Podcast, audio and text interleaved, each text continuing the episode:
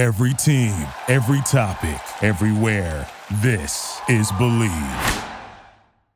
Hi, I'm Justin, And I'm Josh. and we host the Pretty OK Gamers podcast. Think of our show as water cooler conversations with a little less gossip and a little more geeking out. My Halo, I think, is Legend of Zelda. What? No way. No. Who are you again? I'm Justin, and we're we're rather okay at playing pretty good games. no, no. Every week we talk about games and their history, and even ask ridiculous questions like Are open world games even good? So come join us every Sunday on the HP Gaming Podcast Network. See you there. See ya.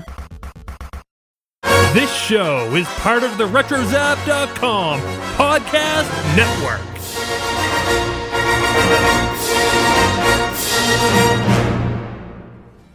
Hey, yeah, you. Did you know that Arcast is on Patreon? Go check out patreon.com slash arcast for ways to help out the show and get some sweet perks in return. It could be something small, such as our $1 tier to show your support. Or join one of our higher tiers to get a shout out, pick an episode topic, or even be a part of the show as a special guest. Even just sharing our show to your friends goes a long way. Once again, that's patreon.com slash arcast. Thanks for helping us and keep it retro.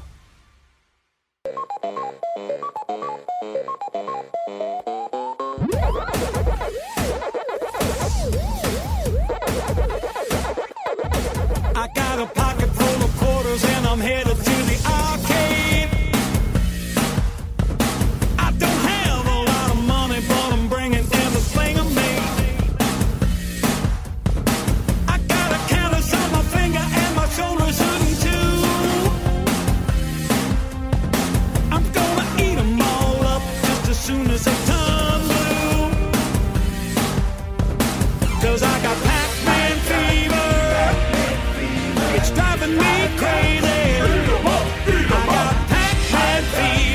What's up, Argonauts, and welcome to another Retro Gaming Podcast. This is episode 208 of the Arcast. I am your host, David Gilton, and with me are a bunch of very special guests here uh, for our Pac Man 40th anniversary episode. Uh, starting off here with Jerry Buckner, who is one half of Buckner and Garcia that came out with the hit single Pac Man Fever. How's it going there, Jerry? going terrific. Appreciate you inviting me on the on the program. Absolutely, for sure. And also with us is Tim Lapetino and Arjan Terpstra, uh, who are uh, coming out with something very special Pac Man related. How's it going there, guys? Good. I'm doing well. Uh, so I figure, like, before we get into like the news, did you want to talk about like this like announcement that's coming out uh, when this episode drops on Friday? Absolutely. Uh, Arjan, you want to take the lead and I'll jump in? Yes, that's okay. Thank you, Tim. Um, yeah, so we are announcing a, a book on Pac-Man. Uh, we're doing an official, officially licensed book with Bandai Namco. Will be published by Koekenbeckers, uh, a publisher in the Netherlands. Uh, I'm from the Netherlands too, and uh, both Tim and I are working on this big volume, uh, full color uh, book that will be available uh, in the fall. Um, and we're doing a lot of research on that, and we will talk about it later, I guess. Yeah, for sure, for sure. So definitely very excited for that, and certainly in time as well for the 40th anniversary here on Friday. So it's really cool there. Uh, but first off, we want to get into some news. Uh, starting off with the big news here, actually, that Tony Hawk Pro Skater 1 and 2 are getting remastered. Uh, so it says here, like from The Verge, that Activision announced a new remaster collection that brings together the first two Tony Hawk's Pro Skater games in one modern package, with new features like online play and a more robust course builder. And it'll be coming to the PS4, Xbox One, and PC via the Epic Game Store on September 4th. And um, as far as like what it includes, uh, it will feature updated visuals, all the original levels, characters, and tricks, extra challenges, a more elaborate create a park mode where you can share custom skate parks online, and brand new online multiplayer modes along with local multiplayer.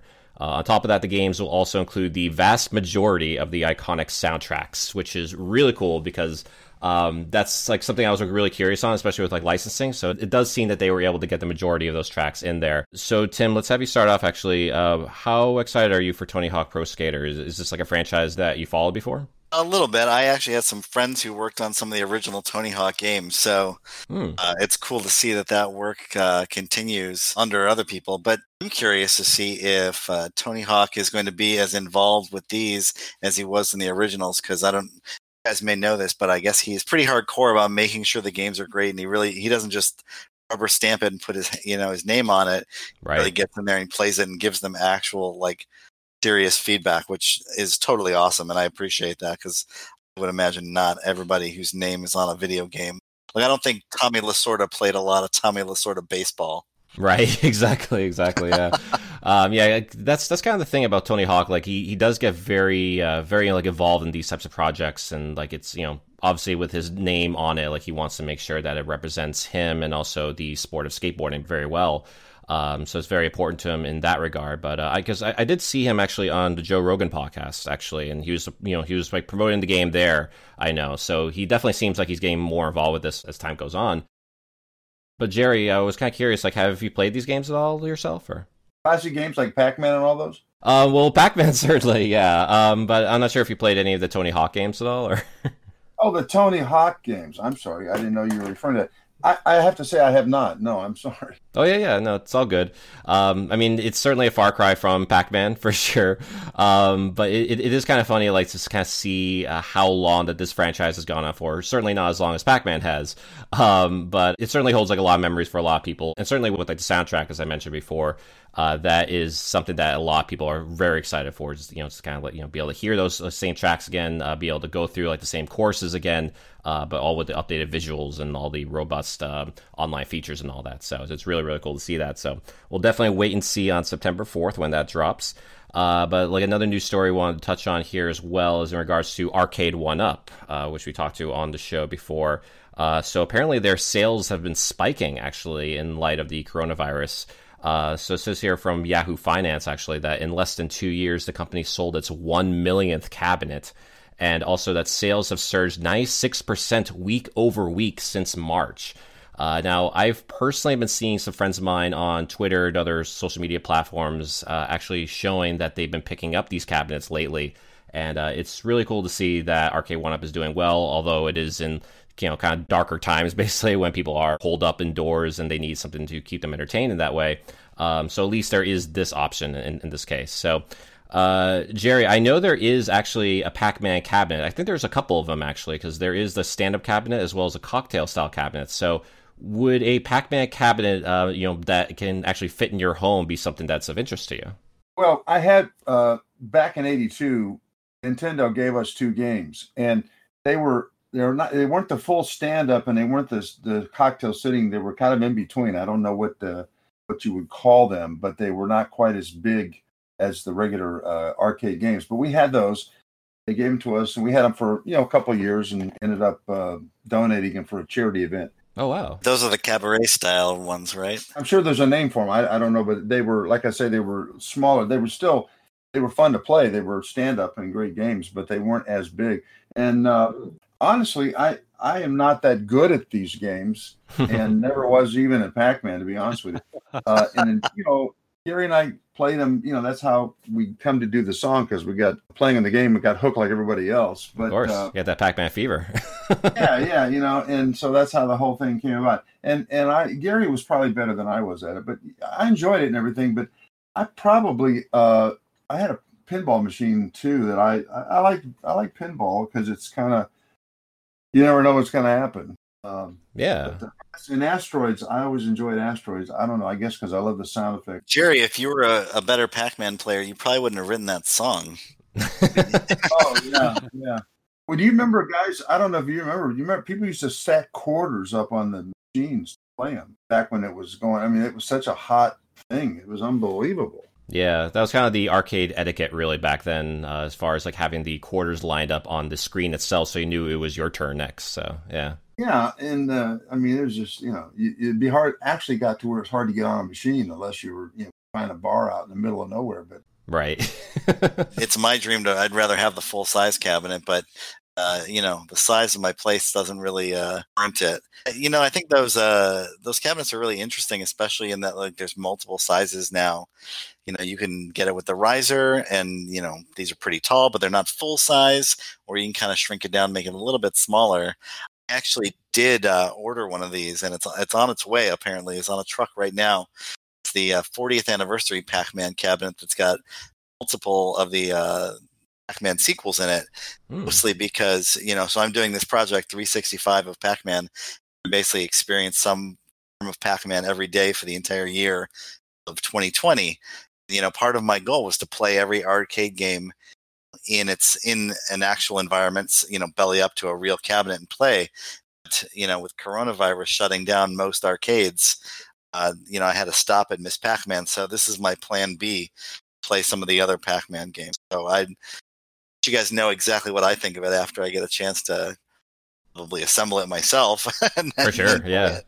I, I've got a question for all you guys. Yeah. How long will it be till there's a video game called Coronavirus or COVID-19? you know what I'm saying? How long? How long till somebody comes up with that? I mean, I've seen someone actually make a ROM hack of, I think, Space Invaders, I want to say, where it was COVID related, actually, like where it actually said like coronavirus, and those were like the barriers you had to break through in order to get to like the actual Space Invaders coming down, um, which are obviously kind of made look like the virus itself, more or less. So, I had a fan uh, uh, write me and say he could remember back when it were when there was a Pac-Man pandemic. mm, I thought that was pretty wild. a little Pac Man fever, if you will. Yes, absolutely. Too soon. Too soon. Yeah. you might have had something to do with that, Jerry, I think. So. I don't know. hey, don't blame us. Don't blame us. Right, exactly, exactly. And uh, the next news story we want to touch on here as well is in regards to Mike Tyson uh, bringing up his desire to bring back Punch Out. So, in an interview with Shacknews, Tyson claimed that they were bringing the game back, quote, Hey, listen, we're going to start our Punch Out game and our own Tyson Ranch computer game and bring it back to life, man, end quote. Uh, so Tyson Ranch is a cannabis licensing and branding company, of course, because it's Mike Tyson. And with this in mind, it may be difficult to reach a deal with Nintendo that usually endorses family-friendly games. Uh, so aside from sponsorships and all that, Nintendo has not expressed a great deal of interest in the Punch Out franchise, and even with the support of Tyson, uh, so it may not be something that the company considers economically viable. So, from what I recall from the last Punch Out game, which was uh, for the Wii, I believe, uh, I think that was 2009. I want to say that game did not sell super well, from what I remember, and so that's just like not a franchise I think Nintendo is really all that interested in going back to. So it, it was really kind of a miracle, really, that they added Little Mac into the Smash Brothers games. Honestly, just because you know it, it, it just wasn't, it just didn't seem like that Nintendo just didn't have like much interest in going back to Punch Out at all. At the very least, they did give like some kudos to Punch Out in that sense, but as far as like bringing the games back, uh, that doesn't seem to be in their game plan. But um, Arjan, let's have you start off here. Actually, have you played much Punch Out, or are you like a Punch Out fan at all? No, no, no, never. No. no. Never, no. no, dr- draws a blank with me. Sorry. I think I'm a bit of a pacifist. I don't. I never liked fighting games like the, the Street Fighter games or the stuff the stuff like that. So Interesting. and also in, in like Batman games, I, I always like to drive around and fly around, but never sort of punch people. Right, right. So I play soccer games most of the times. Um, okay. And so like I the FIFA games, basically, yeah. Uh, yeah, I'm into Pro Evolution Soccer now and regret it. um, but uh, but yeah, that's my diet in, in games right, right there. So so uh, no no punch out games for me. Yeah, it's kind of funny actually that you call Punch Out a fighting game because for you know because for like a lot of people it's actually more like a puzzle game actually because like you, Ah, you kind of have to figure out like the um, That's how, that's how much I know about the game. yeah yeah, exactly, yeah. I mean it certainly has like the guise of a fighting game in terms of like you know in terms of like boxing and having to punch the guys down and all that but you know in terms of having like to read their movements and like know what to expect next it's kind of like a puzzle in that sense they have to solve you know I don't know about a game for, with Mike Tyson, but I saw the videos, the new videos of him coming back boxing for real. oh yeah The guy looks like a monster again. I mean, absolutely. You know, I, he, I think he's going to be a. I think he can do it. You know, Maybe. I think he's maybe yeah get him and Evander Holyfield back on or something yeah I got a Holyfield story if you want to hear it. sure yeah This is back, uh, you know, I don't know, several years ago. But I went to this big party thing downtown Atlanta, and uh, t- a ton of people, and everybody's walking around, and I'm trying to get through the crowd. So I'm walking, and you know, people bumping into me, I'm turning sideways and everything. And all of a sudden, I bump into somebody, you know, and, and I turn around because you know, like it irritated me. I'm tired of being bumped. Turn around, and it's Holyfield, oh wow and I'm thinking, Evander Holyfield. And he goes, "Yeah." that's me I said, "Excuse me, I certainly didn't mean to bump into you. I certainly didn't mean to bump into you." you know? and, uh, and you know, he he he, he didn't really uh, laugh about it. I mean, you know, he didn't get mad or nothing. But I felt kind of weird. You know, He's a heavyweight champion of the world. I'm running into the guy. You know, you starting something there, Jerry? He wasn't as big as you would think he would be for a heavyweight, but uh, nonetheless, Jerry's walking away, mumbling to himself, I could have bumped heavier than that. right, exactly. Tyson bumped me harder than that. huh? That's crazy, though. Yeah. So, um, yeah, I guess we'll uh, stay tuned and see what happens uh, with Mike Tyson's pursuit of Punch Out. I think if he is going to pursue this, it will be something that's not Punch Out, but maybe like Punch Out like, just without the licensing, obviously. So we'll wait and see on that. Welcome. And the next part of the show here is what are you playing? Which is talking about games we've all been playing or have recently beat. Uh, so Jerry, let's have you start off here, and then um, Tim, and then Arjan. So, uh, what have you been playing lately? Well, I like to play backgammon, one of my favorite, which is not a video game. I understand that. Yeah. Uh, but the only thing on video, I play solitaire a lot. Uh, that's I love that game. Hmm. It's a PC classic. yeah. Well, I mean, that's that's you know, that's a I play it on the phone when I'm sitting watching TV because the TV's boring, so I play solitaire. But uh, Mhm. you know, I haven't played any video games in in a while. Don't tell anybody because Yeah. Oh, I think your secret is safe with us. Yeah. oh, yeah, I won't leave this conversation. right. yeah. Ignore the man behind the curtain. Thank you very much. There you go. Yeah. How about you there, Tim? The last thing that I played, I was playing some uh, original NES stuff, and I have uh, retro USB uh, NES that plugs into my TV with an HDMI, so it's Hmm. it's all beautiful. And I actually was playing Punch Out with my daughter the other night, explaining to her it's harder than it looks, and just explaining boxing, which was kind of confusing. She's eight. Right. But, uh, we were playing that, and then I was playing a new game for the NES called Project Blue, which is a, a homebrew game Hmm. by a couple of folks that uh, I backed it on Kickstarter a few months ago, and it's a it's a it's more like a Mega Man style game. Th- The graphics are absolutely unbelievable. They're really really cool, but it's hard, and it just reminded me how much I'm not that good at Mega Man style games. But, uh, but it's pretty cool. It's always neat to see some of these games that people are making, you know, using modern development tools for you know 20 30 40 year old uh, systems which i think is a really fun thing to see like how do you translate gameplay that feels like it was meant to be in that era but you sort of bring a modern sensibility to it so it was pretty fun called Totally. project blue Awesome. Awesome. How about you there, Arjan? I'm playing Pro Evolution Soccer right now, so I'm I'm trying to to find my bearings in the uh, uh, campaign mode. And otherwise, uh, I've been playing Uncharted 4, which was a free game Oh. in the in the PlayStation Store, and I hadn't played it yet, so I, I, I decided to give it a go. Uh, f- awesome game, of course. Lots of mobile games and Switch games. So yeah, Sounds good. Uh, as far as what I've been playing, uh, I've been playing Yakuza 3, actually. Uh, so I've Ah, been getting great, into like the Yakuza games lately, uh, starting off with Yakuza 0. Absolutely loved it. Uh, the Kiwami games are also really good. Uh, so now I'm playing through Yakuza 3, which is more of a remaster as opposed to a remake, how the Kiwami games were.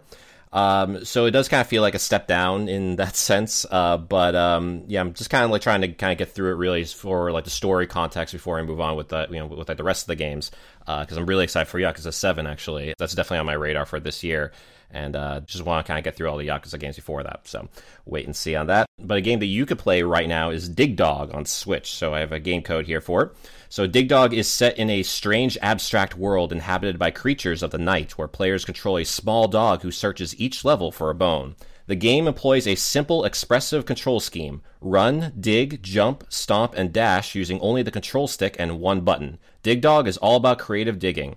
Also, like I have like a quote here actually from the game developer Rusty Moyher, uh, which I thought was very interesting. Uh, he says, "On a personal note, Dig Dog was the first game I've programmed and drawn without using my hands. I have a repetitive stress injury (RSI) in my hands that limits the amount of time I can use a keyboard and mouse. Dig Dog was programmed by voice using a microphone and speech recognition software." I used a made up spoken vocabulary to speed up the creation process. The art was all drawn using a hat with a reflector combined with an infrared camera to control the mouse. It was a challenge to make the game this way, so I'm quite relieved that it's now complete. So, uh, that's a pretty incredible story, honestly. And whenever I hear like game dev stories, I'm always intrigued. But this is probably one of the most intriguing ones I've ever heard, honestly. So I just had to share that. Uh, and I do have a couple of game codes actually for here. So if you don't get one, definitely try the other. Uh, the first code is C02N HRX6 NY3X TN3X.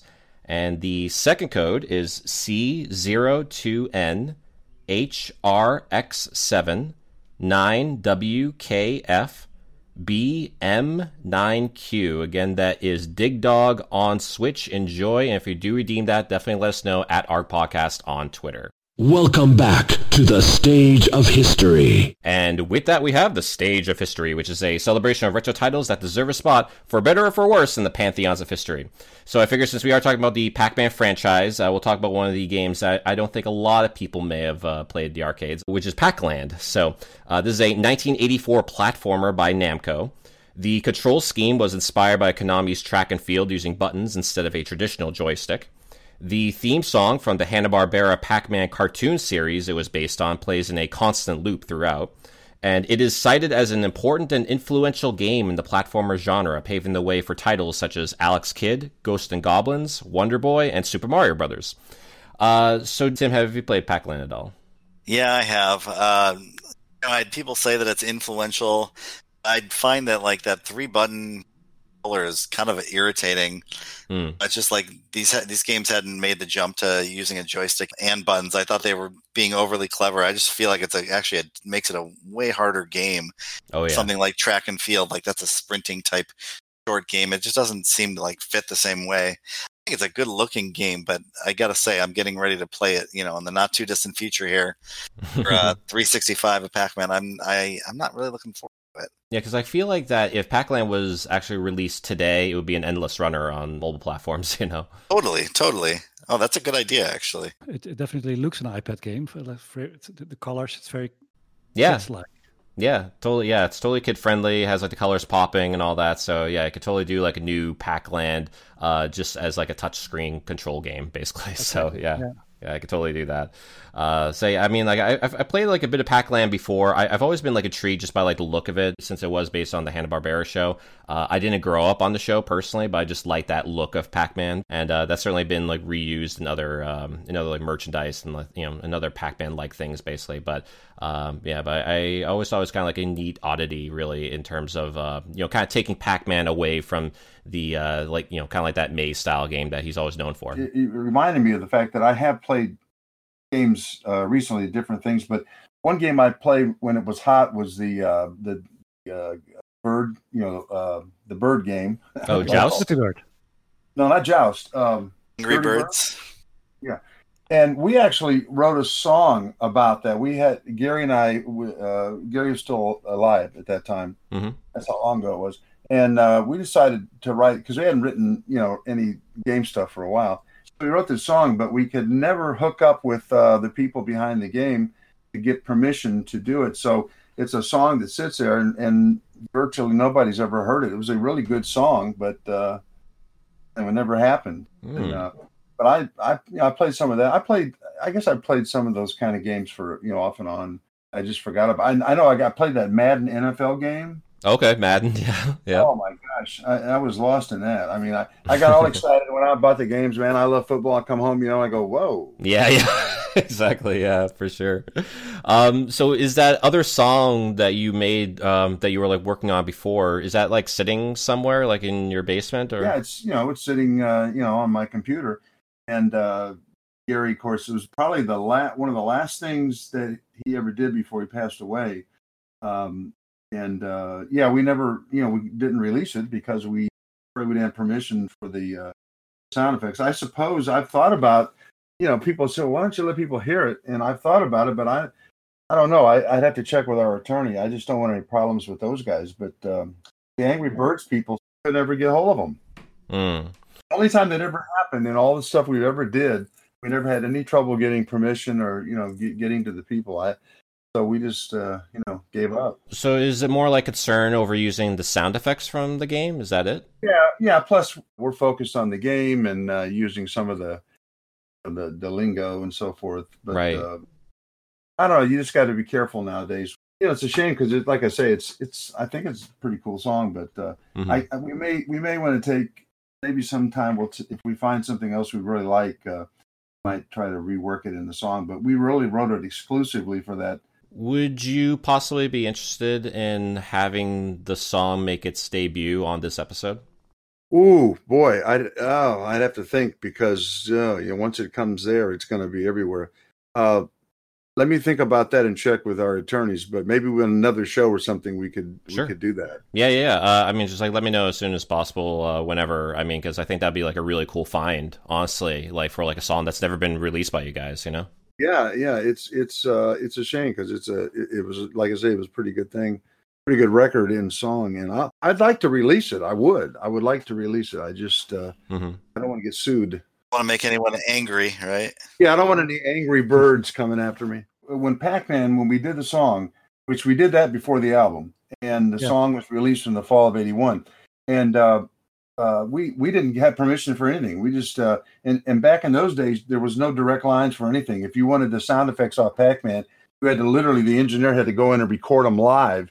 You know, go find a. He had to go in the morning uh, at a, at a. There was a delicatessen close by. He went in. They had one in there, and he taped it because there was nobody in there yet. It was early, so he could just tape the sounds and and get get the sounds. So we that was the records put together and put out because nobody had done anything like that. Right. Eventually, as it starts to take off, we knew we had to get a license agreement. So uh, our management people did, and uh, it was you know pushing push and shove kind of thing. But I mean, this was like a you know this was a, a three and a half minute commercial for their product. I mean, they shouldn't have hesitated for a moment. You know. Now, when we did the album, it was different with each each song and company. Uh, we actually had a couple companies that just said, "Oh yeah, just use it," and then we had a couple where we you know we had to make deals and so forth.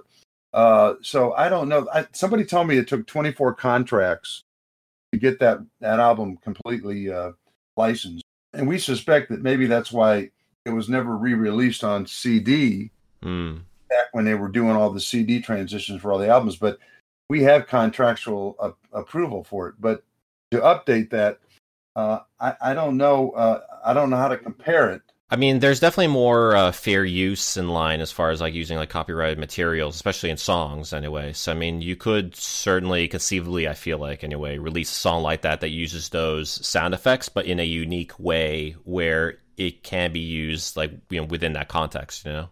Yeah, it, I, would say it's probably. Uh, yeah, it, I mean, people. I would say that it's a lot. E- I guess you could say it's a lot easier now, simply because the whole system is different. I mean, the recording industry, the music industry is just completely different. I mean, it's not what it was. Mhm. And so I, I guess, I guess maybe we could, you know, somebody else told us that we ran into that was dealing with the Angry Birds people. Uh, we told him the story, and he said, "I can't believe that they didn't get back to you." He said that he said they licensed anybody that asked them. Right. exactly. The merchandising is crazy for that property. So Said, yeah, he said anybody that would ask him. So I don't know if anybody out there knows the Angry Birds people. Uh, tell them we'd love to put the song out and get in touch with me and give us permission. I don't know if any of you guys know them, but I mean, I know it's Rovio. That's the studio that's behind Angry Birds. Um, so yeah, I guess like just a matter of like getting a hold of them or whoever is like the parent company because I think they're under a bigger company. Um, but yeah, we could definitely look into that for sure and uh, see if we can get the song finally released for you. you know, if you do that, I promise you we'll release it on your show. We'll premiere it here. sounds good. Sounds good. What's up, everyone? I'm Chris from Weekly Games Chat. Along with my co hosts Sean and John, we cover the latest video games every Wednesday for your listening pleasure. We also make sure to rant about the latest movies, TV shows, and happenings in the sports world. If you like the show, catch one of our live streams on Twitch, follow us on Twitter, or even take the biggest jump of all and join our community on Discord. All found by simply searching Weekly Games Chat. Until then, I'll simply say game on in your mom's box.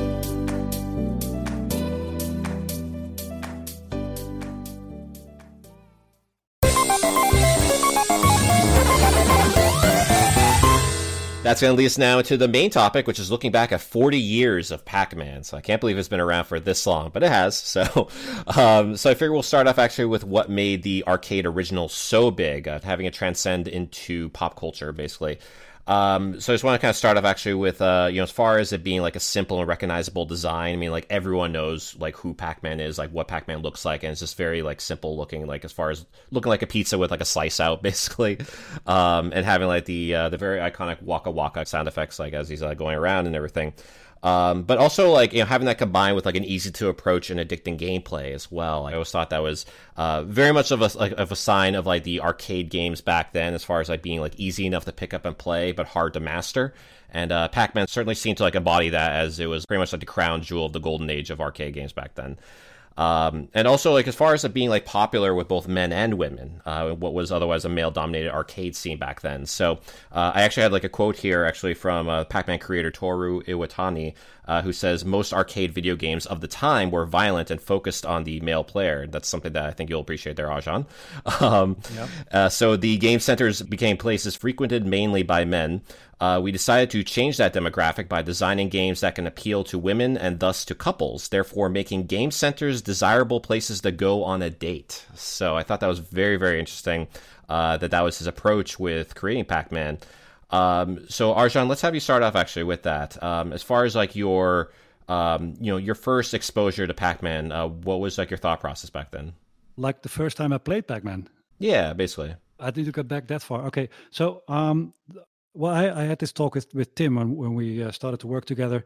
Uh, we were discussing a bit like, what's your history with Pac-Man? And uh, I explained the the whole Pac-Man wave that came over North, uh, North America in, let's say, 1980, 1981. Mm-hmm. It didn't hit Europe like until a year later, and it didn't hit it with such force. Of course, we know Pac-Man and we have played Pac-Man, but uh, we didn't have like the arcade culture that was that was around it. So there's a little bit of background for for my story. And then I guess it must have been 1982 or perhaps 1983 when I was like a 10 year old boy and I wandered into my snack bar. We have snack bars here in the Netherlands, like they're they're the Burger Kings of of our world. Mm. Uh, very small places, people smoking. It's all brown. It's all people sitting there like for, hazy for, for, and everything yeah. Yeah hazy and and lots of smoke in your filling your eyes and mm-hmm. people bake, baking french fries and stuff like that. So it's a, an unhealthy atmosphere. And then in the back there would be you know the, the machines and you would go in there and um, and you could play them. And that was pac-man and mrs pac-man. So that's that's really my first experience. And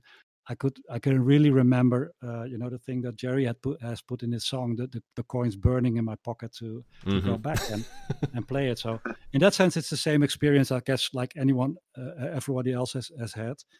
And in in terms of what makes Pac-Man such an uh, enduring game, I think a lot of th- things have been summarized by you, David.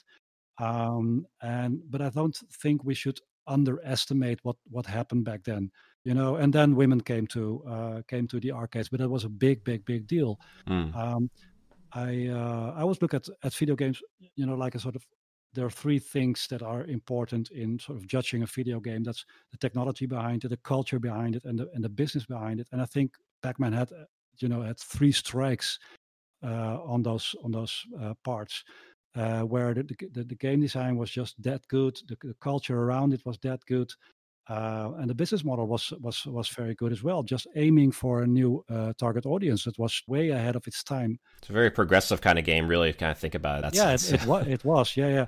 So nowadays, of course, we we're looking at demographics for games, and we say, you know, you have all these statistics saying, like, there are more women playing video games than men, and we, you know, and we we have these casual games, and we have hardcore games and stuff like that. Uh, that would have never happened bef- uh, uh if Pac-Man uh, uh, had not been been around. Is my is my guess. It really kicked off the whole casual gaming thing. Hmm. Uh, it really kicked off opening this video games world to to more people than young males, basically. Um, and that's yeah, that's that's quite something, I think. Yeah, I mean, like that definitely kind of feels like as well, um, as far as like what paved the way too for Miss Pac-Man, because I know Miss Pac-Man was actually made by uh, I think like some people from Harvard or somewhere Massachusetts. I know um, that kind of like yeah, yeah, yeah. It's MIT. That's right. That's right. All the um, MIT guys are like, "What?" Yeah, exactly. Yeah, yeah.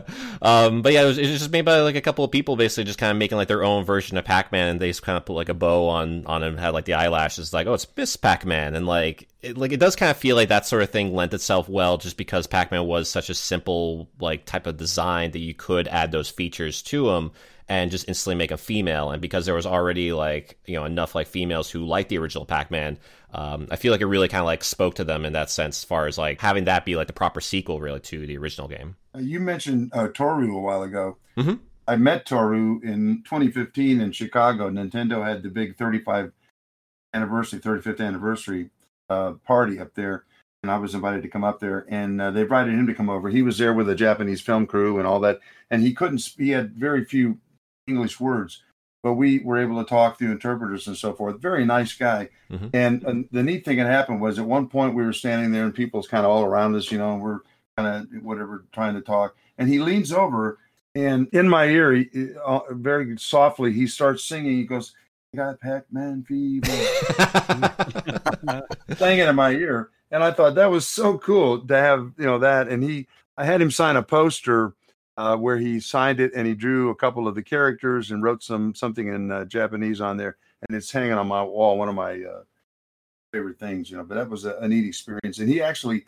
Uh, we we did a little impromptu performance while we were there. At the, they had a club called, I think it's still there, Level Two Fifty Seven in Chicago, and uh, so we did a little uh, thing, and people were dancing. And he comes out on the dance floor, and here he is dancing. You know, and this guy's you know he's in his fifties. He's out there dancing, and, and I thought that's you know that's pretty cool. I enjoyed enjoyed that. He, very nice guy. Yeah, yeah, for sure. I mean, that's it's it's a really cool story, and like honestly, like really cool that you're able to just have that experience with him in that sense, and also kind of showing too that music really is its own language, like where you know people just kind of like they just kind of know the music and they just kind of like sing the words even if it's not from their native tongue in that sense. So maybe if the maybe if all the leaders, the politicians in the world were musicians.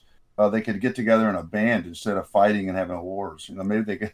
you might be onto something there. You might be onto something. So what if a fight? Who would be the lead singer? Yeah, exactly. would, be the same, would be the same problem. yeah, exactly. You're right. They would be fighting over. It. So, Tim, how about you as far as uh, first experience with Pac Man? No, I'm an '80s kid, so you know, I feel like I, I've never had a part of my life where I didn't know who Pac-Man was. So you know, I'm I'm just a little bit older than Pac-Man, so uh, you know, I played the arcade game. Remember going into Pizza Hut and having the cocktail cabinets, Pac-Man and Miss Pac-Man in there, and going to Chuck E. Cheese and watching the the cartoon. So I think that's one of the most interesting things for me is that know, even today, you know, I feel like Pac-Man has just continued to follow me in my life and continue to be relevant in a way that other things, you know, I liked in, you know, 1981, 1982, mm-hmm. like, you know, Tron or, uh, you know, He-Man, you know, things that are, you know, sort of a product of that time. Whereas Pac-Man feels like it's kind of transcended that. So, you know, I've Pac-Man's always been right beside me, and I think that's one of the fascinating things when I was, uh, I think it was last year, I went to my daughter's school like for a career day and talked about what I did. I'm like, said, oh, I, you know, help, I write and I help design books about video games. And how many of you play video games to a room full of, uh, you know, six year olds? And, you know, they all raise their hands. You know, I play it on my iPad, I play on my Wii, but, you know, all that. Yeah. I said, how many people know who Pac Man is? And they all raised their hands. And Oh, I, I was, I was blown away. I was just really surprised that, you know, they couldn't possibly all have nerdy parents like, you know, kids have. Yeah. So, I mean, and that, I think that really spoke to me and said, hey, you know, there's something fundamental and distilled down both in the gameplay, but also uh, in the design of Pac-Man, you know, the concept and what Pac-Man looks like and almost like what Pac-Man means. And I think uh, that just, it travels really, really well. Speaking about the kids, uh, I was in a restaurant just a few months ago, back when you could still go to a restaurant. Right. and uh, it, it was a fairly new restaurant, and the owner was walking around talking to the different people. He came up to our table. We're talking. He was a guy, you know, probably in his 30s, I guess, late 30s. And uh, we're talking, and and somehow it comes out that I did, you know, did the record. And he goes, uh, you know, I could tell he, you know, yeah, I kind of remember it because most people that I've found now, it's it's amazing. Uh, when I go places, I mean, I, I was at the doctor's office one day, some doctor's office, and he found out who I was. And next thing I know, uh, three doctors come in and go, "We just listened to your song," you know. and I had to, you know, sign autographs. I'm in there because I got a problem with, you know, my throat, and these guys, you know, and I, I've I found all kinds of reactions. But anyway, this so this guy leaves and goes back in the back of his restaurant. He comes back. He goes, "I am so sorry. I did not realize who you were." And he said, "My my son. I told my son that you were out here." And he says, "Oh yeah, he knew all about you. Eleven year old kid. He knew all about us. Uh, he knew all about the games, and he knew, he, and he wanted to come out and meet me, and he did. And uh, I told him, I said, "Hey, I'm nice to meet you. You're, you know, you're one of my new favorite fans." And the, and we came there a week later again, and this kid had drawn a picture, really cool picture of Pac-Man and doing all this stuff, and I've I've got it here. I put it in a little bit of frame for him. But I thought, 11 year old kid, and that happens a lot. Uh, kids still love the songs. They still love those old games. Um, I know they love the new ones too, of course. But I mean, they still they still like. I don't know if it's sound effects. I don't know what it is, but they still are, attracted to those games. Well, I think just because like Pac-Man as like a brand has like just kind of stayed relevant for so many years, and it is kind of crazy. Like you know, again with how long that this franchise has been in like existence for like forty years today now. Um, you know, as far as like how many games came out for it and just how relevant it kind of stayed as far as like you know especially with like the character actually because he was more recently added into like uh, to like the smash brothers games and also into the mario kart arcade games as well since those are made by namco so uh, it, it's, it's really cool to see that pac-man has still transitioned pretty much in that sense because uh, he, he pretty much dominated the 80s in the arcades. And then in the 90s it seemed like that transition went over to like, the home consoles like with games like pac attack uh, Pac-Man 2: The New Adventures and Pac in Time, and then into the 2000s as well with uh, Miss Pac-Man: Maze Madness, uh, Pac-Man Fever, and Pac-Man Championship Edition as well. So, um, so definitely like a lot of like really cool games, and I feel like with Pac-Man Championship Edition especially, uh, that revitalized the franchise in a way that like a lot of people really you know kind of saw as like, oh, this is like the next generation of Pac-Man, still kind of keeping true to what the original game was about, but like amping it up to 11 pretty much for, for people who want more like Twitch based gaming pretty much. So uh, it, was, it was really, really cool to see that. And uh, you know, I figure we'll also kind of get into like some of our favorite like Pac-Man games and memories as well. So, uh, Jerry, obviously, with you having made a song based on Pac-Man, um, I'm not sure if you have any like particular memories either from making the song or from actually playing the game uh, that you wanted to share here. Oh, I, I have uh, a lot of memories. Uh, uh, I would say probably doing uh, appearing on American Bandstand was one of the highlights for Gary and I because you know we'd grown up watching that show, and uh, for us to, to, do the show, I mean, it, I can tell you it was a funny story. We get there to ABC, and uh, on that show they were they did six back then. They did six show three uh, three on Saturday, three on Sunday every six weeks, so that they didn't have to do them every day. So we're there, and, and Huey Lewis and the news is there, and um, we're in the dressing room with our manager, and Dick Clark walks in there and uh, you know we're just sitting there. It's like uh, we can't we can't believe we're in there with this guy. You know, he's a legend. Yeah. And uh, he walks over and sits down. We start talking. He's in a sweatshirt and jeans, and uh, we're talking. You know, and heard the f word here or there, and I go, "Whoa, you know, come on, Dick." Think of the moms out there. Come on. I thought the suit was attached. I didn't realize you wore anything but a suit. oh yeah, yeah. He was. I mean, he was. You know, it was like wow. It was just in that famous voice. You know, you're hearing it in person. It was so. It was so wild. So we're sitting. So we're there, and he says, "Okay, you know," he said, "Look, we're gonna, you know, we'll do your first song, and then I'll come up and we'll do a little interview thing, and you know, I'll ask you a couple questions, and like, and, and he threw out a question, you know, just like a little example question, and we just stared at him. I mean, we were, like, we we we just couldn't speak." and he goes, "Guys, it's TV. You gotta, you know, you gotta, you gotta talk and everything and say things." And and it was just, it was, you know, kind of embarrassing, but it was so funny. And so he leaves and said, "I, you know, I'll see you guys on set." So when we went down there, we are walking down, and I said to Gary, "I said, look, I hope he gives you the first question, man." Yeah. he gave me the first question, you know, mm-hmm. and it was just, I was so nervous. I didn't remember. The only time this ever happened to me, I didn't remember not. I couldn't remember doing the show. I mean, I knew I was there, but I couldn't remember what happened. I just knew that I said something people laughed and Dick Clark kind of turned around funny. And I thought, what stupid thing did I say? And what I said is, we mentioned Akron, Ohio, and he mentioned Akron because it was a, where the rock and roll began or whatever. And I said, oh, yeah. I said, Akron, Ohio. I said, Simon Perkins Junior High School. I have no idea why I mentioned the junior high school that we went to on national TV. It's a shout out, yeah. the funny part is after the show, you know, the kids can come up and talk to you a little bit before you leave them all. And this kid comes up, he goes, I went to Simon Perkins. I said, You did? He says, Yeah. I said, Well, then that, that was to you, you know. There you go. that was one memory. Uh, but it was it was so neat to meet him. He was so good to us and promoted our next song, promoted our album. He had a, on his radio show too and everything. And and that was uh, that was a pretty special pretty special moment. And maybe the other one would be while we were out there, we're driving around. They, you know, they gave us a Lincoln uh, rental to drive around, and we're on Rodeo Drive driving around, and one of the top stations in uh, Los Angeles plays our song, and you know, you look at each other and kind of laughed. And Gary said to me, you know, because we're, we're, from Akron, he goes, "Yeah, not bad for a couple of yokels from Akron." we kind of laughed, but uh, got a tagline right there. Stories, but uh, but the Dick Clark thing that was pretty cool. Totally, totally, yeah. Wow. So, uh, Tim, can you top that? oh, come on. Uh, I've never even met Dick Clark. I, I, I want to say something to Tim, if I may. Uh, I've done just numerous interviews, but he came at me with something very unique. You know, he wanted to talk about the culture of of those days, and I just want to say, Tim, I was just so impressed with uh, with what you know your book, what you're trying to do, and and that it was pretty pretty neat. I never had that happen before.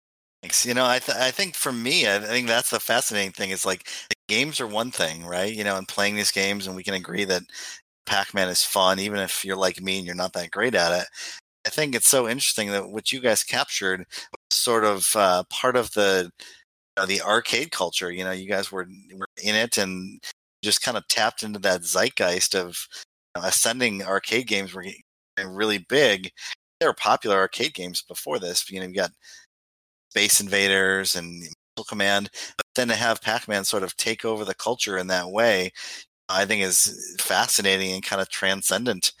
And uh, you know, I just had you guys happen to be there at that place, right time with the perfect song.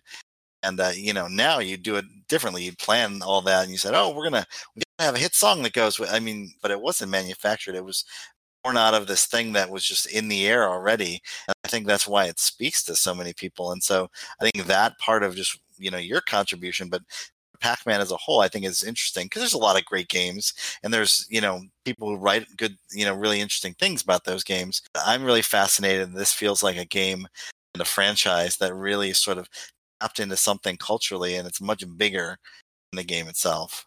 Well, I think the opening line, which Gary wrote the opening line to the song, uh, not only did, did it encompass uh, Pac-Man, but I think it spoke to the whole thing that was going on. And, and that line is used all the time in articles and magazines, and even you know TV shows or whatever. They'll use this line, and that's the opening line. As you know, I got a pocket full of quarters, and I'm headed to the arcade. I mean, that kind of summed it up. Totally, yeah, yeah. I mean, that was like a line that kind of like transcended, like you know, beyond like your song, obviously, and like as you said, I mean, it's been used in articles, like countless articles. Honestly, I've I've seen that line so many times. It's like, oh, here we go again with the reference, you know. Yeah. So yeah, and we don't get a penny for that, by the way. Mm, mm. I want a quarter every time someone says it. I know exactly. Got a quarter burning in my pocket.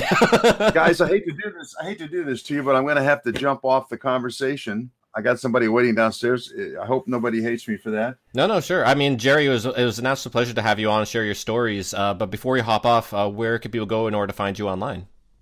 Uh, well, uh, BucknerGarcia.com, and and I don't know how many folks know, but we we have a special video uh, Friday to celebrate uh, the uh, you know the 40th anniversary of Pac-Man. We're we're going to do a live feed starting at noon and do a little bit of uh, uh, Q and A in the beginning and some Q and A afterwards. But we have a it's a uh, a Zoom video, and we've got all the original people back to play on it.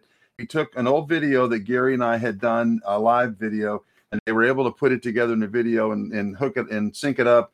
And so he's singing the song, and, and I'm on there, and all the people that played on it, and uh, and so we're gonna show that video. It's it's a cool, very cool video. I think you guys w- would enjoy it.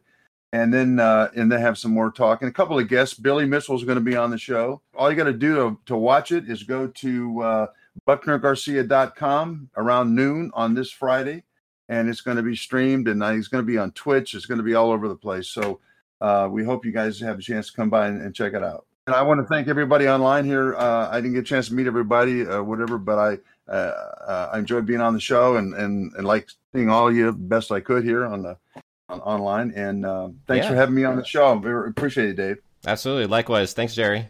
Take care. So, with that, uh, Tim, why don't you tell us uh, as far as like some of your favorite Pac-Man games and memories? You know, it's been interesting. So all this year, I've been going through all these different Pac-Man games and kind of revisiting them.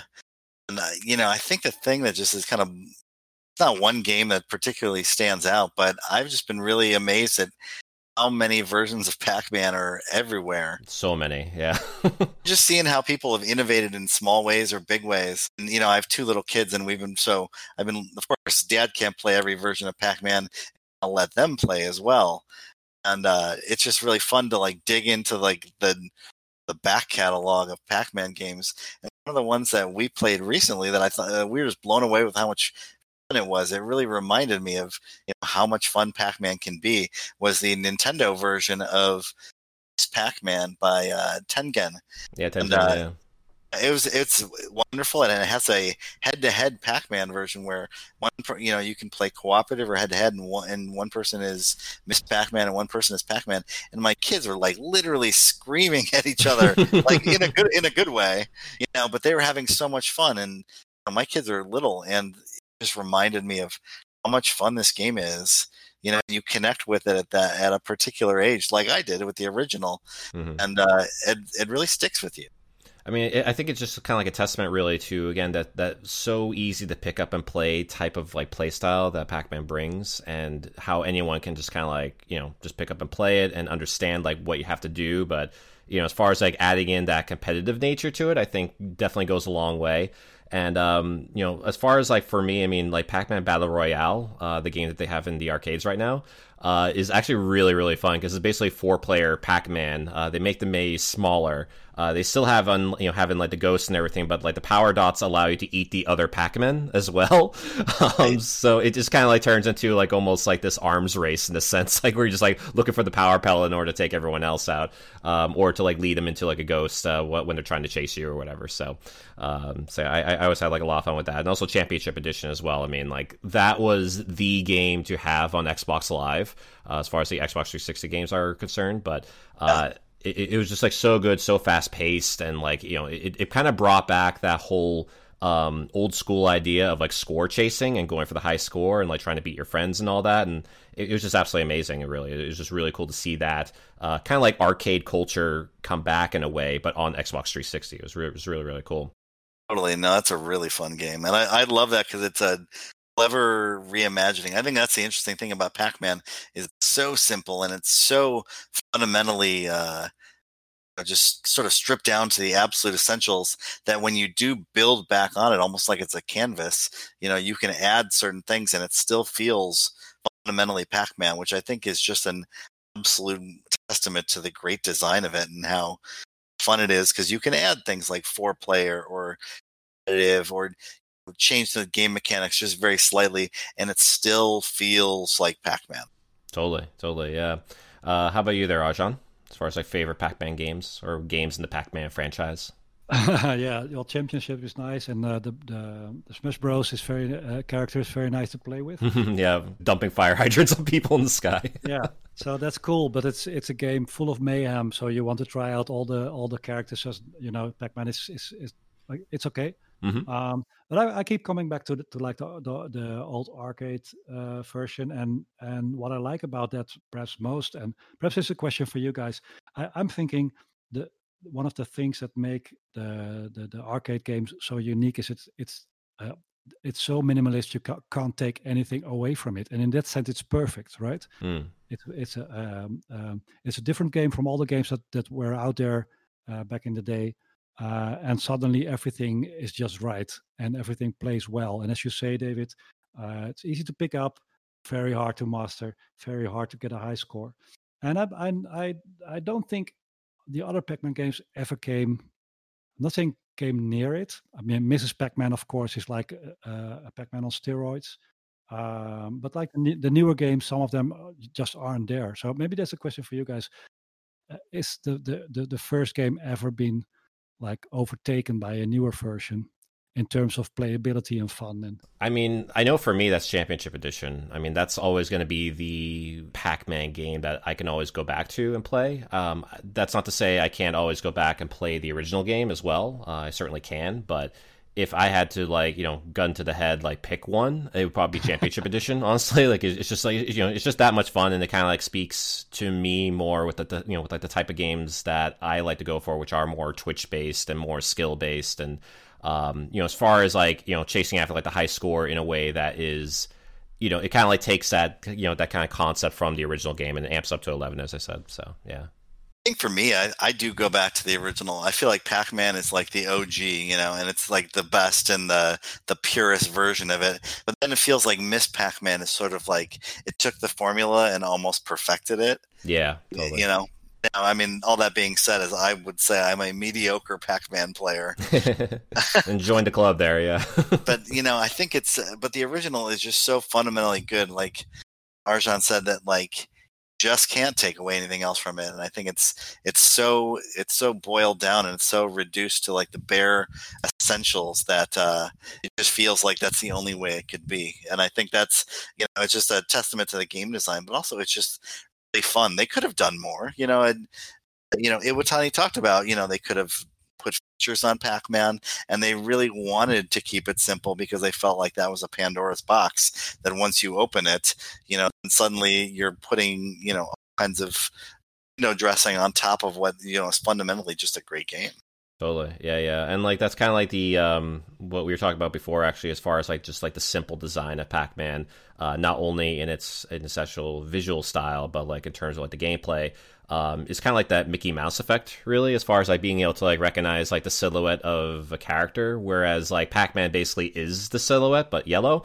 Um, so it, it just kind of like uh, you know again this just kind of speaks again to that uh, great design really of the character and of like the game that follows up with it. It's, it's just like that perfect marriage really in that sense. I think it's really interesting too because it's not, especially 40 years in, only entry point to Pac-Man, you know, is not the game, right? You know, in 1980 that was the case, right? The only entry point to Pac-Man was you had to play the game to know what it was. But now there's so many ways to get introduced to Pac-Man. Come at it. It's almost like it's not that the game doesn't matter. It means that could come in watching the TV show or the CG animated series or have Pac-Man bed sheets or you know, go to the store and pick up Pac-Man candy. I mean, there's so many ways to sort of engage with that character and engage with that brand as you sort of come alongside the games, which I think brings something different to a simple game like Pac-Man suddenly you're like, oh, I know about that world with you know Inky and Blinky and Sue. You know, you already you already have something that you're bringing to this simple game, which I think really makes a difference. Totally, yeah, yeah, and um, yeah, because you kind of like reminded me a bit too of like the other merchandise that's like out there for Pac-Man, and it, it does feel like that there's like an uptick of of Pac-Man merch uh, out there lately, just because like retro gaming has become more popular. Um, but certainly back then, I mean, you mentioned with like the bed sheets. Uh, I think there was like Pac-Man soup, like Campbell soup or something like that as well. Um, I know spaghettios. The spaghettios. That's it. That's it. Right. Right. Um, and I know lately as well. Uh, at least I could find in Newbury Comics uh, around here, Boston. Uh, there is, um, I, I think, like the Pac-Man like energy drink as well as like the Power Pellet energy drink or whatever. so so they can make like Pac-Man pretty much into like anything these days, it seems. But um, I do have some listener responses here as well uh, from other people who are sharing their favorite Pac-Man games and memories. Uh, starting off here with Chris Wilson, who says I was in the top 300 on Pac-Man Championship Edition DX on Xbox 360. So that one, it's twitchy like Robotron. I like it. So, um, so uh, Tim, you mentioned that you weren't all that good uh, with Pac-Man, but did you feel like that you were better with Championship Edition or any other Pac-Man game? You know, I think I'm I'm not bad at Championship Edition, but I'm trying not to work on it. I'm basically trying to play through the whole year and stretch it, stretch it out. So I, I think I'm pretty good at that. But you know, I like to I play more of them in the arcades. You know, the games that you can actually you know walk up to. Mm. I hmm. feel like I enjoy that experience more than uh, sitting online playing with people, but that probably just showing my age there. Yeah, yeah, totally, totally. Uh, Arjan, I wasn't sure like with uh, with what your skill is. I guess with Pac Man. Oh, it's it's. I think it's worse than Tim's. Let's see who's worse. It's a battle right now. battle right now. I, yeah who is close to zero. No, I'm I'm um, I, am I think I'm a bit atypical. I mean, I've been a, a, video game writer for a long time now. I've I've did a couple of books on, on video games, and mm-hmm. I go into studios and I talk to all the designers and all the developers and everyone. And of course, the question comes up every now and then. Uh, you know, are you a gamer? What types of games do you play? But um, and on the one hand, yes, I am a gamer, but I'm sort of I'm sort of snacking from everything because you know I want to to to know like the whole field and trying out different games, but only you know playing so much uh, uh, from them. Mm. Um, as long as they're not like approaching you in like a snarky way, it's like, "Do you even game, bro?" You know? yeah, yeah, yeah. No, no, they're they're friendly uh, most of the times. That's good. No, but it's, it's a sort of it's a sort of an, an idea that you know that when you want to write about video games or talk about video games in, in shows like these, uh, that you need to be like an avid gamer and and know your games inside out. Um, and I think I do know them inside inside out, but looking from a distance in, right? I mean, as a writer, as I'm a historian too, Uh, you need to have a certain distance to to to the topics you you write about, and then Mhm. so it can be a little bit in your way. So I don't f- really feel the need to to jump into every Pac-Man game that's out there. I'm very grateful that Tim is doing that stuff. So He's got that cover for you. You can live vicariously through my mediocre playing. besides playing Pac-Man, I mean, and I love I love to play Pac-Man. Don't get me wrong, but besides that, it's it's totally fun researching Pac-Man. And what Tim and I are doing for the for the book we're doing is uh, we go through every source we can find. Uh, we do an interviews with everyone we can find to find the right narrative on Pac-Man. Like what what was it like? I mean, something happened back in 1979 uh, at Namco in Tokyo, and uh, you know, a year later, it was a worldwide phenomenon. What happened in that year? And it's such an amazing story, which has all these components that that you know, for as as Tim just said, you know, part of it is the video game, but but but another part is the culture around it, and you know, having the, the quarters in your pocket, going to the arcades, and what you notice is like, okay, Pac-Man comes along, and then then all of a sudden everything starts moving like a f- very fast pace Mm. uh, in that in that industry, and everyone is sort of uh, looking at each other like what, what is happening? How, how long will it last? And so it's it's fun reading the industry news. It's fun you know going back to the arcade era to, to the golden age of arcade games. It's also uh, great fun to see how these things were produced to, to look at the technolog- te- technological side sorry um, and look at things like that. And it's, it's just an amazing era to study to look at and Totally, yeah. with, or- with or without playing the actual pac-man game Mm. And um, to kind of like speak also uh, in terms of like what you said as far as like not you know not playing every Pac-Man game or maybe not having that like you know as much like uh, on hand experience if you will with like a lot of the games that you might like talk about or write about. Um, I mean like I think like a lot of it is just like the experience and like knowing as far as like what these games entail and certainly like, the history behind it certainly goes like a long way with it. Uh, I mean, as you mentioned, as far as like with like Namco uh, back back in 1979, like coming up with a game, and a year later, all of a sudden it's a worldwide hit, and like you know, it's like having this huge property now on their hands. Um, it, it is incredible, really, to kind of see something go from like nothing to you know to something that huge, and uh, still be as huge as, as it is today. I mean, like it's it's just incredible, really, to see Pac-Man still very much of a commodity within the gaming industry, and um, it, it's just incredible to see. And uh, you know, like honestly, I you know I, I want to give you credit as well, even you know even if you kind of discount your gaming. I don't know, gaming cred or gaming skills or whatever it is, um, you still are very much of like an important voice, really, in terms of like talking about gaming. Thank you. Yeah.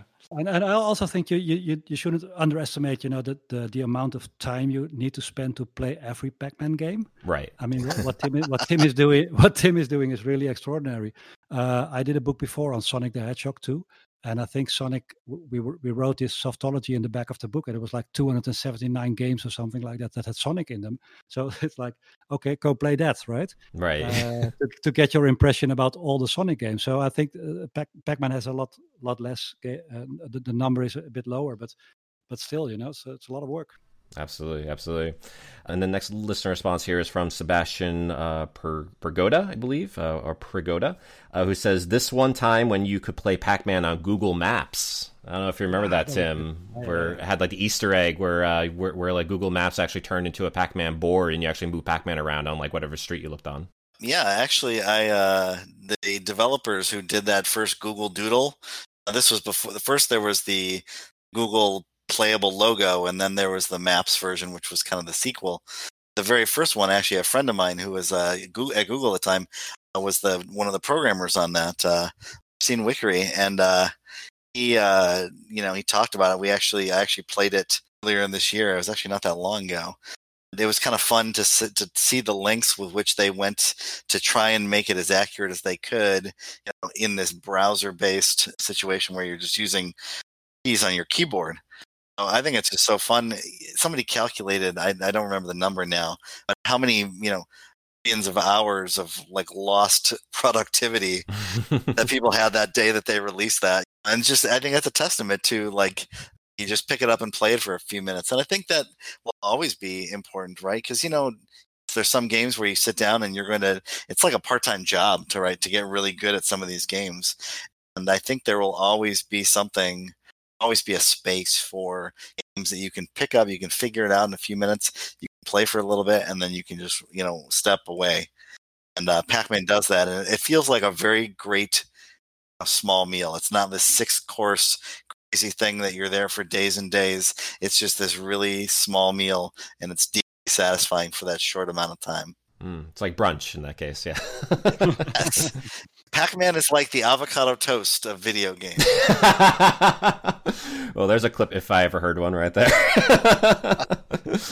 and uh, moving on here to John Sherink, who simply shares this photo, which I am uh, posting in the chat here for you guys. Uh, it's this LCD Pac-Man game. It's, from Ectron, it says, and uh, yeah, it basically looks like kind of like a Tiger Electronics toy or like a Game and Watch, basically, but of Pac-Man. So I'm not sure if either of you have played that. I haven't played that. I actually I've never seen that one, which is saying a lot because I've played a whole lot of these teeny tiny crappy Pac-Man versions. There's a lot of them out there, yeah. Yes. Oh, and I've I have the eye strain to prove it. That looks really fun. I would I would play that. Totally. I've definitely seen some other Pac-Man LCD games, but yeah, like once I saw this, I was like, oh, they're clearly trying to spoof on the Game and Watch, but it's not an official Game and Watch thing, so I have no idea. Like it's just kind of meant to be like the secondhand thing or whatever. But uh, but yeah, it was pretty cool find there. So, but that's definitely one to look into uh, for sure. Like as far as like history of Pac-Man games, anyway. Oh, there you go. Thank you for uh, doing my work for me. Absolutely, yeah, yeah, I got your back.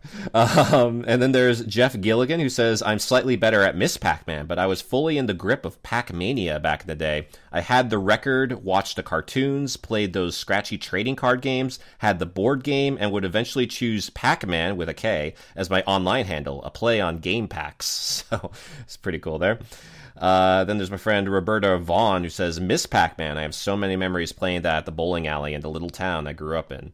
And um, yeah, I mean, we touched upon it earlier, but I mean, like a lot of people uh, who are like Pac Man purists, if you will, uh, they do kind of consider Miss Pac Man to be the um, to be the kind of like superior version of the original game in a lot of ways. I think just because of like um, you know the fact that there were like different mazes and also like with like uh, with like you know with the way that the enemies move and like you know having it being faster as well. So it's like definitely something that uh, people who are like hardcore players of the original game certainly appreciated. So uh, so it was re- really cool to see like how that transitioned uh, that way.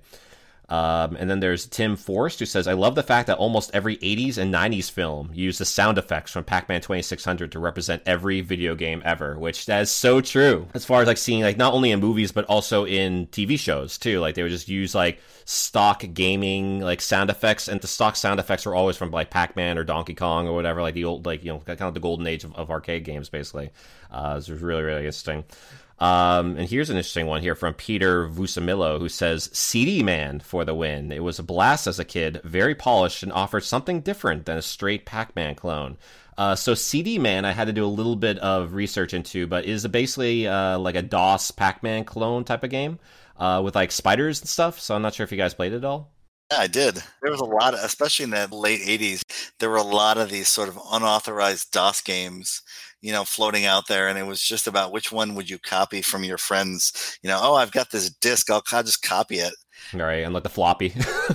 exactly, exactly. So there's a lot of that stuff, especially if your parents were going to pony up for the uh, the uh, more expensive official Pac-Man version. I totally played this game. It's fun. Yeah, that's awesome. Yeah.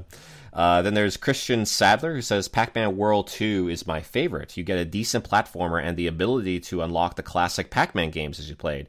I remember beating it at my grandparents' house and feeling so accomplished. So uh, I do remember uh, a lot, you know, a lot of these like home release of like Pac-Man games that were like you know kind of trying something new or being platformers or whatever. Uh, they would usually have the original arcade game as like an and uh, and like unlockable within the game itself. Um, but yeah, Tim and Arjan, I'm not sure if you guys played Pac-Man World 2 or like any of the Pac-Man World games because I think there were three of them total. I haven't played them yet, but they're on my list this year. I'm I'm excited. I'm actually kind of excited to go in there, like totally clean, never having played them. So, but I have I have not done it yet. No, me neither. Next one here is from Tony Dillon, who says, My fave game of all time is the original Pac Man. Since I first experienced it in the arcade, I was hooked and now own at least one version of the game on every single console that I own or have ever owned, and it never gets old. A true timeless classic. So, definitely a hardcore player there for sure. Uh, then there's Ian Baines who says Pac-Land, but only because it reminds me of being a kid at a holiday camp, and it was the only arcade machine there. Still fun though, so uh, it's, it's pretty cool. Uh, then there's Michael Hennessy here who says original Pac-Man sit down coffee table style cabinet, local milk bar, God knows how many hours, breaking the game at level 255 where the screen corrupts and you can't really progress any further. True story, I had been sitting down for so long without a break that I passed out when I stood up. Scared the crap out of the shop owner. Jeez. So um, I imagine that none of us uh, have reached level 255 in order to get to um, in order to get to like basically the glitch screen. Um, but I have seen uh, certainly footage of it anyway, and uh, that glitch screen uh, became so famous actually that they actually made like a whole game out of it too. Right, it's and it's 256, right? That's the 256. Yeah, because I think 255 is when the corruption starts happening, or like when the corruption's starting to get bad, and and the 256 is I think is when it locks up, or when you can't just do anything anymore. I've never gotten there. Like I said, I'm not good enough to. yeah. totally. Yeah. I mean, like I've certainly seen it, but I mean, yeah, definitely haven't done it myself for sure. Uh, and then the last one here is from my buddy Mike Milky, uh, or Mike Milk. Uh, not quite sure actually how his last name is pronounced, but I'll have to ask him sometime. Um, so he says, back in middle school, I used to spend the entire back end of Friday through Monday morning trying to reach the final level of Pac Mania on Genesis. I stared my eyes dry many times as I focused on the sound of eating dots, wondering why the game froze constantly. Even when the Genesis crashed, I began anew, ready to reach new heights of Pac excellence. When Pac Man World was released on PS1, I rented it often and loved exploring its landscapes. I feel it is up there with Spyro, Rayman, and Rayman 2. Um, so I imagine this is also like another game that you're working your way up to, Tim? I've played Pac Mania before, and I actually think it's really fun. It's it does it adds just enough to Pac Man that I feel like it's different with like the isometric 3D and then you know the ability to jump. I think it's, but it doesn't try and do too much. So I think it's a it's a it's a really fun game. Yeah, I know I played this at um, was a Funspot over in Laconia, New Hampshire. Um, you know, because I know they have it over there. That, that was like the only time I think I've played it, and uh, it definitely threw me for a loop as far as like being able to jump. Like I actually, I would, I would keep forgetting the fact I had a jump button because you're just not used to thinking that you can jump in Pac-Man. you know, right? So, uh, but it, it, was like a really cool style, uh, certainly with the isometric viewpoint, and um, you know, just having that that style actually like transition itself i know over to uh, the championship edition actually in terms of like how like the um, the walls looked because like they had like very lego style kind of like blocks like to them pretty much. So uh, it was pretty cool to see all that. But yeah thank you for everyone for sharing your favorite pac-man games and memories. Definitely a lot of good ones there and uh, yeah, just want to give uh, some quick shout outs here to our patrons who are $2 and up as Francisco Limas, Mac the Ball, Michael Butler, and Rosaline Della Russo. So thank you very much, everyone, for helping support the show. And if you too would also like to support the show, you could check us out at patreon.com slash arcast where you can see all the different perks and stuff. So thank you very much for helping support the show. And uh, Tim, Arjan, where can people go in order to find you guys online? Website will be uh, Cook and Becker. So uh, that's C O O K uh, dot com, Cook and Becker. Uh, there are uh, we're an art gallery uh, from the Netherlands. Uh, mm. We we sell video game art. Oh, uh, all, everything fully licensed. So we are in the business of licensing the best concept art from video games. And there's a lot of beautiful stuff on the on the website that you can see. Um, and it's also a, a publisher of, of, video game uh, books. So we did a, a, couple of books. I already mentioned the Sonic uh, the Hedgehog book we did for Sega. I did a Final Fantasy 15 book for Square Enix. Mm. did a hmm. book on Kill Killzone for uh, Guerrilla Games. So those books are up there, and the news about the Pac-Man book will be up there uh, also on Friday. And then people will need to wait a little bit for the announcement of the pre-orders. That will probably be in uh, early July. Um, and then the books will be uh, uh, on sale uh, throughout November. So that's basically the timeline we have now. All right. And uh, Tim, I don't know if you have anything to add to that or where people can find you online.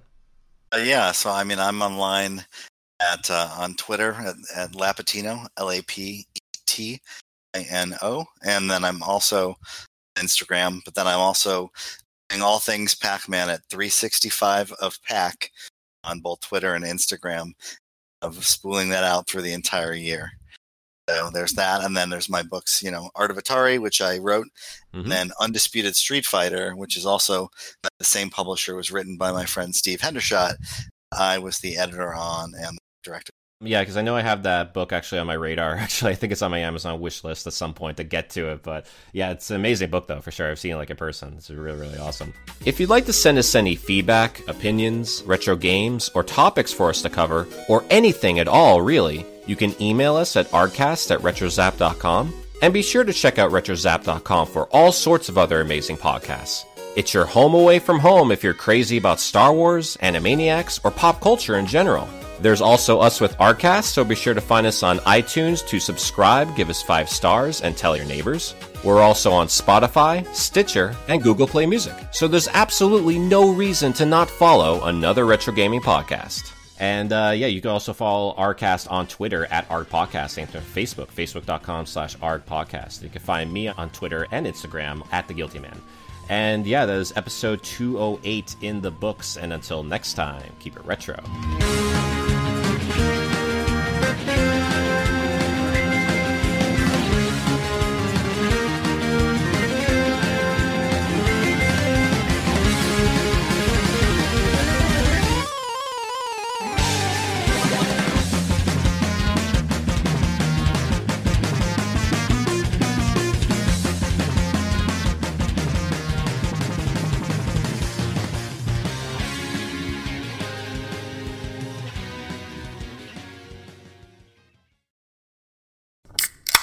Hi, I'm Chris Penwell from ActiveQuest. And I'm Joseph Yaden. We are a video game podcast that takes a deep dive into the news, covering the latest gaming trends and stories pertaining to the industry. We also do our best to cover the most recent games and like to have an ongoing discussion with the audience. You can contact us on Twitter at ActiveQuestShow or via email at activequestpodcast at gmail.com.